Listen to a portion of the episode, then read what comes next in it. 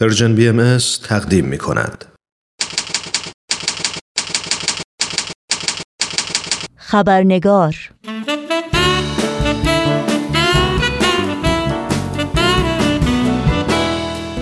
دوستان و همراهان خوب خبرنگار نوشین آگاهی هستم خوش آمد میگم و با آرزوی تندرستی برای همه شما خبرنگار این چهارشنبه رو تقدیم می کنم.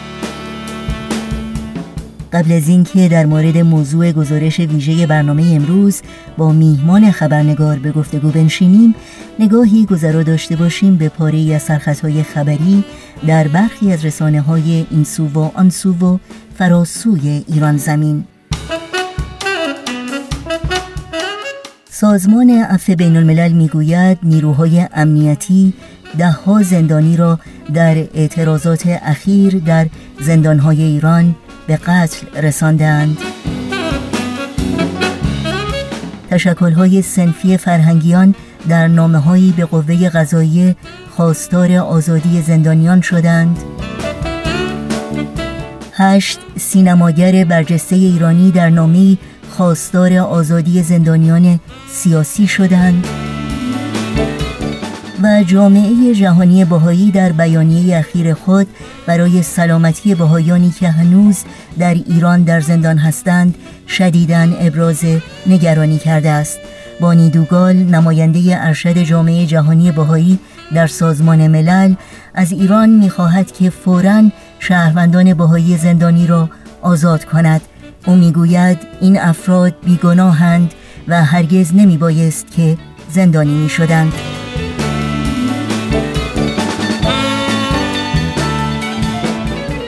و اینها از جمله سرخطهای خبری برخی از رسانه ها در روزهای اخیر بودند.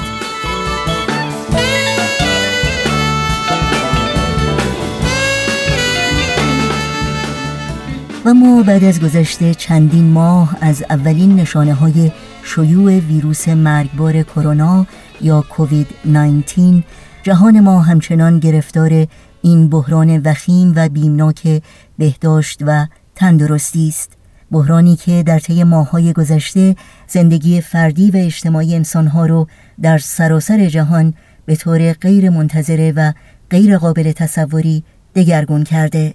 هزاران انسان در سنین متفاوت و با جنسیت، ملیت، قومیت، فرهنگ، زبان، باور، مرام و پیشینه های متفاوت جان خودشون رو از دست دادند. میلیون ها انسان در کشورهای متفاوت شغل و کسب و کار و سرمایه های زندگیشون رو از دست دادند و مراکز تجارت و بازرگانی و منابع اقتصادی یا راکت موندند و یا آسیب های جبران ناپذیر دیدند. در این حین سیاستمداران و صاحبان قدرت و سران حکومت ها که تا به دیروز خودشون رو مالک جهان و جهانیان می‌دونستند امروز مستاصل و ناتوان و مسترب و نگران قادر به حفظ جان شهروندان خودشون و جلوگیری از فروپاشی پایه های اقتصادی، اجتماعی و حتی سیاسی جوامعشون نیستند. اما با توجه به این گفته معروف که هر بحرانی فرصتی است برای یادگیری از بحران پندمیک کرونا چه می‌توان آموخت و تأثیرات این بحران عظیم جهانی رو چگونه می‌توان ارزیابی کرد؟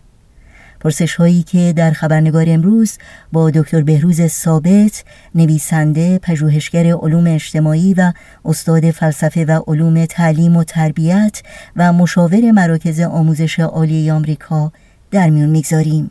با هم به دکتر بهروز ثابت خوش آمد بگیم و گفتگوی امروز رو آغاز کنیم.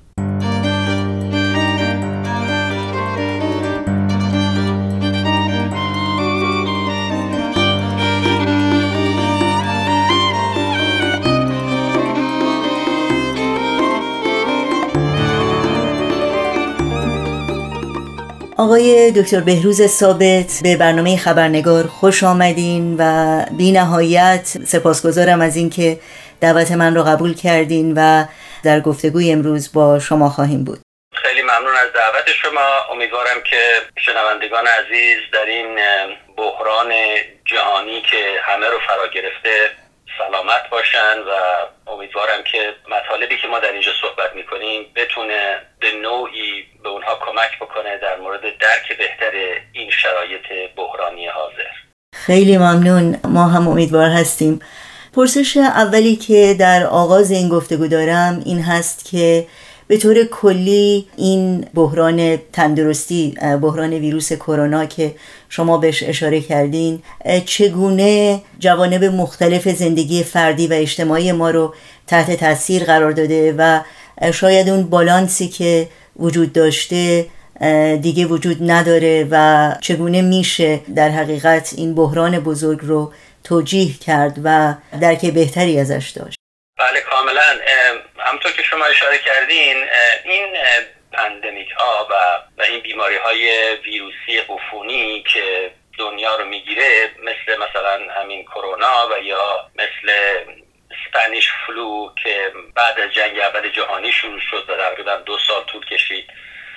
اینها در حقیقت یک نکته رو میرسونه و به خصوص در دوران ما این این مطلب خیلی شدیدتر خودش رو جلوه میده و اون این است که واقعا بایستی اسم این بیماری رو یک بیماری تمدنی بذاریم. یعنی چرا تمدنی؟ به خاطر اینکه یکی اینکه واقعا مرز نمی‌شناسه به محدوده و یا کشور خاصی و یا حتی قاره خاصی تعلق نداره و از این بابت یعنی تمامیت نوع بشر رو در بر می‌گیره. دلیل دوم هم این است که اسمش میگیم بیماری تمدنی به خاطر اینکه همه ابعاد زندگی رو در بر می‌گیره. یعنی نه تنها سلامتی نه تنها جسم انسان بلکه روان انسان. و همینطور تمامیت جنبه های اجتماعی و اقتصادی و سیاسی زندگی جمعی انسان رو در بر می‌گیره. به خاطر این جامعیتش به خاطر این گسترشش و به خاطر اینکه در حقیقت پنجه میاندازه بر تمامیت زندگی و بر تمامیت نوع بشر می‌تونیم بگیم این یک بیماری تمدنیه. و بالانسی که شما بهش اشاره کردین یا این تعادلی که داشتیم قبل از کرونا قطعا اون تعادل به هم خورده و ما داریم به سمت یک واقعیتی به سمت یک پدیده جدیدی که هنوز هم برای ما ناشناخته است و به مرور خودش رو روشن می‌کنه داریم به سمت اون پیش میریم به سمت یک نوع تعادل جدیدتر. حالا اون تعادل قبل از کرونا و اون تعادل بعد از کرونا رو ما چطوری تعریف می‌کنیم؟ و بر چه مبنایی می‌خوایم اون رو تعریف بکنیم؟ چرا که مفهوم تعادل می‌تونه خیلی نسبی باشه. چرا که فیلمسل برای کسانی که قبل از کرونا در فقر و گرفتاری های زندگی اجتماعی و اینها زندگی می‌کردن برای اونها هم یک نوع تعادل بود. برای کسانی که در رفاه هم بودن یک نوع تعادل بود. آیا این تعادل به هم می‌خوره و و نوع جدیدی از تعادل برقرار خواهد شد. تمام اینها مسائلی است که بایستی راجبش فکر کرد راجبش تحقیق کرد راجبش مطالعه کرد و همین صحبت ها و همین مشورت ها می‌تونه تا حدی راهنمای ما باشه برای اینکه ببینیم از چه تعادلی گذشتیم و داریم به سمت چه تعادلی پیش میریم. بله خیلی ممنون. شما اشاره کردین که این بحران کرونا خب مرزی نمی‌شناسه و هویت ملی نداره به قول معروف. خب بر همین اساس ادهی معتقد هستند که جهان شمولی در حقیقت باعث شده که یک چنین پندمیکی یک چنین بیماری واگیرداری از سطح محلی به سطح جهانی منتقل بشه. آیا شما با یک چنین برداشتی موافق هستین؟ ببینید البته این مسئله جهانی شدن یا globalization طبیعتا کمک کرده به گسترش این بیماری. ولی اینجا باید مراقب یک مطلب بسیار حساس باشیم. به خاطر اینکه این جهانی شدن یک پدیده طبیعی و ارگانیک دنیای ماست. البته کمبودهایی داره و ما بایستی اون کمبودهاش رو به مرور از بین ببریم اما بخوایم globalization و یا جهانی شدن رو مسئول بیماری کرونا بدونیم این یک اشتباه بزرگیه و می‌تونه بسیاری از نتایج غلط و ارتجاعی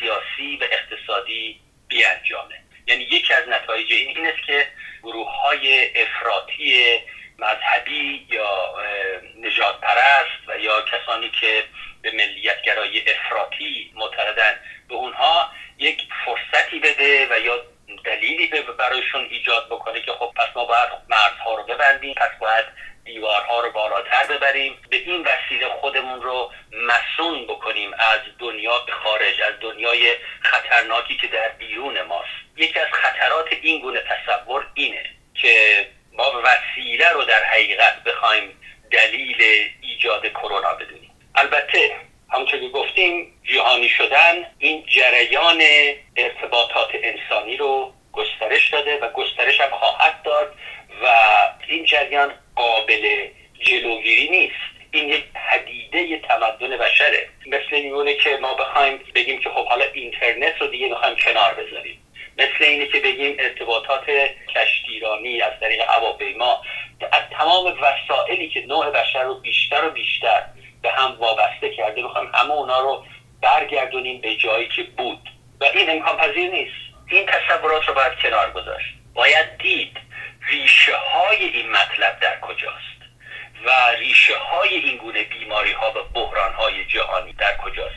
و به جای اینکه نفس جهانی شدن رو و یا مکانیزم جهانی شدن رو مسئول بدونیم بایستی برعکس بگیم چگونه می‌تونیم از همین جهانی شدن استفاده بکنیم تا بر بیماری ها و بحران های نظیر کرونا بتونیم بهتر غلبه بکنیم. ببینید مثلا Spanish flu هم در بعد جنگ اول جهانی تقریبا به صورت یک پدیده pandemic البته در سطح جهان اون روز به وجود اومد و 500 میلیون نفر رو کشت. اما حالا ما فرصت های بیشتری داریم. از نظر علم و پیشرفت و تکنولوژی ما به مراحل جدید رسیدیم. ببینید الان مثلا با اینکه این مسئله social isolation یعنی افراد از هم فاصله بگیرن همه در منازلشون بمونن اینها این همین تکنولوژی که از نتایج جهانی شدن هست تکنولوژی دیجیتال به ما کمک می‌کنه که ارتباطاتمون هنوز برقرار باشه. به خاطر همین بایستی مطلب رو برگردون و گفت چگونه می‌تونیم از این پدیده جهانی شدن و اون که جهانی شدن به دنیا عرضه کرده استفاده بکنیم و بر بحرانهای جهانی بهتر غلبه کنیم. شما به نکات خیلی مهمی اشاره کردین. اول اینکه حتی از سال 2000 میلادی یعنی در 20 سال گذشته هم اگر نگاه بکنیم چندین پندمیک بوده که جهان ما رو در حقیقت تهدید کرده. ولی با تمام پیشرفت هایی که شما بهش اشاره کردین انتظار این هست که دولت ها و افرادی که قدرت سیاسی دارن بتونن با بهرهگیری از این پیشرفت های علمی و تکنولوژی بهتر بتونن چنین پندمیکی رو چنین خطری رو برای جامعه جهانی کنترل بکنن و ازش جلوگیری بکنن ولی در عمل ما می‌بینیم که این انجام نمیشه بقیده شما چرا؟ بله ببینید البته سوال شما بسیار سوال دقیقیه و به همون هم نیازمند یک بررسی خیلی دقیق و همهگیر و چند جانبه است. ببین نکته اصلی در دنیای امروز به دنبال این جریان جهانی شدن این است که مرزها از بین رفته در دنیای مجازی به اصطلاح. همینطور در دنیای اقتصاد و در دنیای تجارت و در همه این زمینه ها منتها نکته ای که هنوز باقی مونده این است که ما نتونستیم یک مکانیزمی ایجاد بکنیم در سطح جهانی که در که نتیجه همکاری و مشورت جهانی باشه و به وجود بیاد. همون مکانیزمی که تحت عنوان global governance یا world governance و امثال اینها اسم برده میشه و اون مکانیزم با قدرت جهانی بتونه در شرایط فعلی امروز که بحران ها در فرصت بسیار کمی از یک حالت منطقه‌ای خارج میشن و تبدیل به یک بحران جهانی میشن. بتونه جلوی این بحران ها رو با استفاده از تمامیت نیروها و ظرفیت ها و ارزش های جامعه انسانی اونها رو از بین ببره به نظر من فقدان این مکانیزم پرقدرت جهانی پاسخ اصلی به این سوال شما. البته چرا ما به این رو نرسیدیم؟ این خب باز برمیگرده به بسیاری از تعصبات و باورهایی که هنوز در بین جوامع هست. مثلا بسیاری بر این باور هستن به خاطر اون ملیتگرایی های افراطی که ما نمی‌خوایم بخشی از حاکمیت ملیمون رو واگذار بکنیم به یک قدرت جهانی. و مسائلی از این قبیل که متاسفانه به دلیل کم بوده وقت ما نمی‌تونیم به تمام اونها بپردازیم. در نتیجه وقتی که این قدرت جهانی وجود نداره طبیعتا هر مملکتی برای خودش در حال رفع یک مشکلی هست که ابعاد این مشکل تنها به مرزهای اون مملکت محدود نمیشه.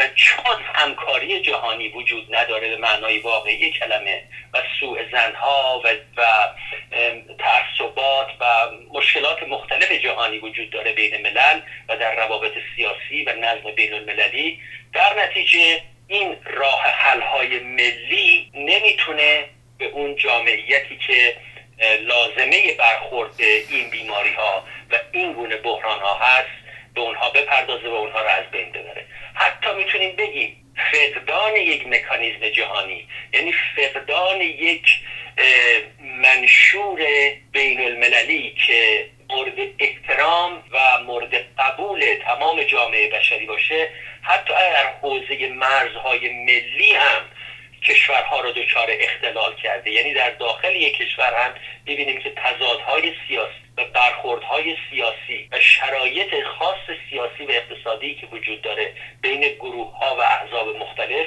اونها رو باز میداره از یک همکاری کامل و جامع برای رفع این بحران ها همجرد به نظر من ما واقعا بایستی به سمت یک دنیایی پیش بریم که در اون این ارزش ها و این مکانیزم بین المللی به وجود آمده باشه و بتونه در مواقع بحرانی جلوی این گونه شرایط رو با همکاری تمام ملل عالم بگیره. خیلی ممنونم. برخی از کارشناسان معتقد هستند که فقر مطلق و مصرفگرایی مطلق یعنی در حقیقت افراط و تفریط در استفاده و بهره برداری از منابع طبیعی که وجود داره و تخریب محیط زیست تا حد زیادی به ایجاد یک چنین پندمیکی مثل ویروس کرونا کمک کرده نظر شما در این مورد چیه؟ بله بسیار مطلب مهمیه ببینین اصولا رابطه انسان با محیط زیست با اکوسیستم به طور کلی یعنی اون تعادلی که شما در اول صحبتش اشاره فرمودید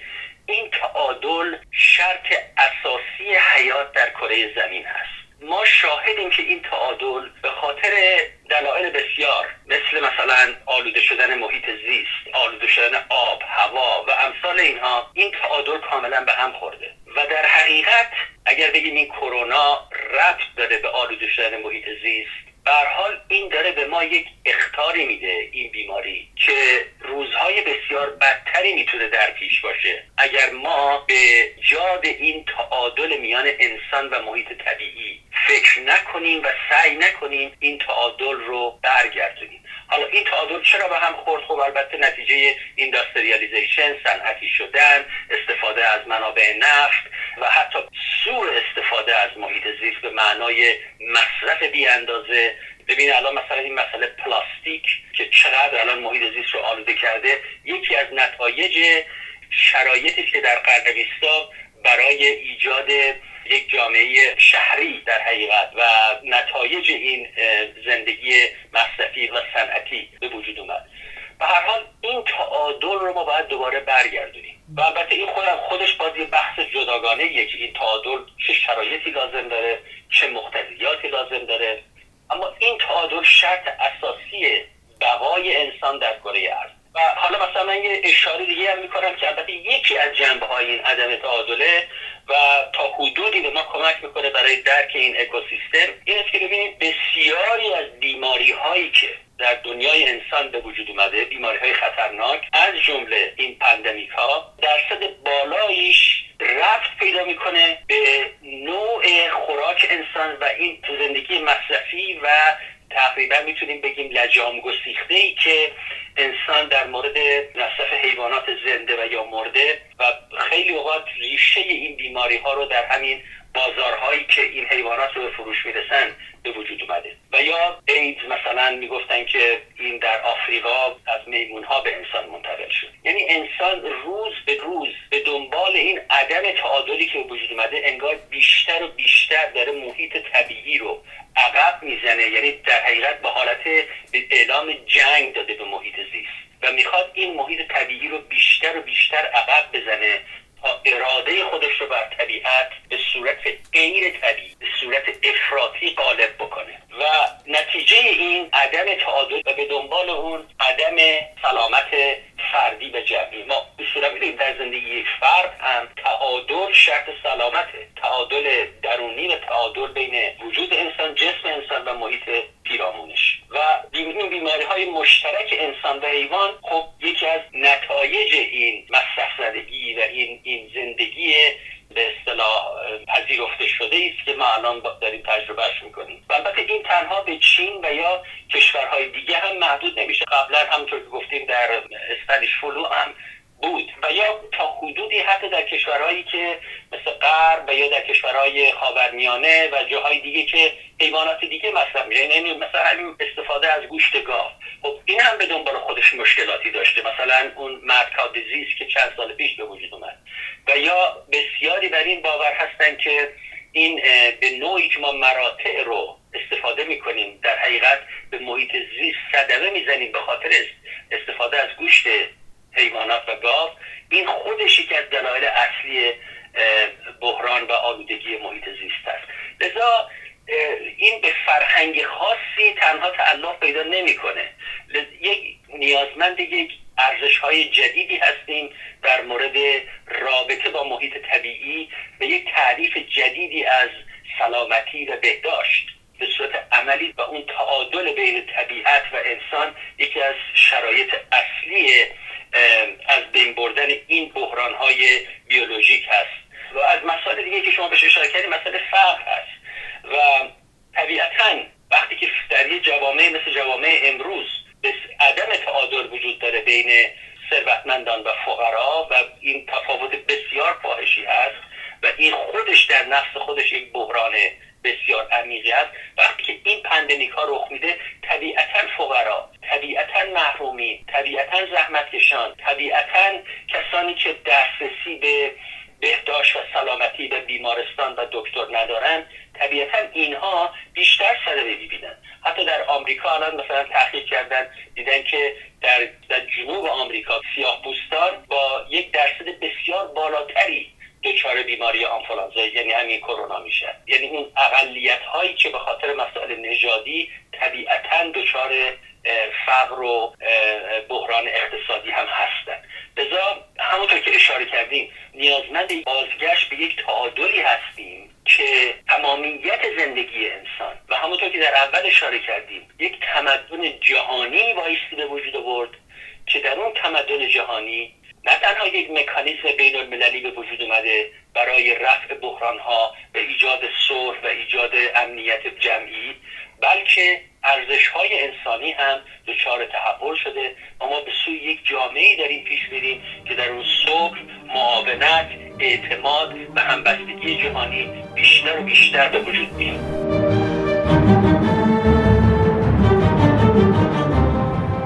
همراهان خوب خبرنگار به علت کمبود وقت از شما دعوت می کنم ادامه گفتگوی ما رو با دکتر بهروز ثابت در خبرنگار هفته آینده همین روز و همین ساعت. دنبال کنید. نترس از سفرها که یار تو هستم. نترس از خطرها کنار تو هستم. نترس از زمانه که هر لحظه من اعتبار تو هستم. کنار تو هستم که یار تو هستم که بیش از خودت بیقرار تو هستم. کنار تو هستم که یار تو هستم که بیش از خودت بیقرار تو هستم.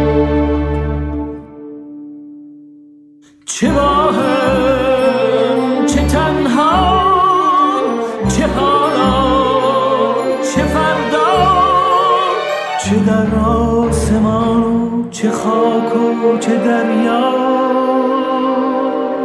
اگر سبز و شادی اگر زرد و غمگین اگر گرم و سرشار اگر سرد و مسکی کنار تو هستم که یار تو هستم چه بیش از خودت بیقرار تو هستم. در این فرصت کوتاهی که تا پایان برنامه های امروز رادیو پیام دوست داریم اطلاعات راه های تماس با ما رو لطفا الان یادداشت کنید. آدرس ایمیل ما هست info شماره تلفن ما 001 703 671 828 828 در شبکه های اجتماعی ما رو زیر اسم Persian BM جستجو بکنید و در پیام رسان تلگرام با آدرس at Persian BM contact با ما در تماس باشید. در آتش ببینی اگر خانه‌ات را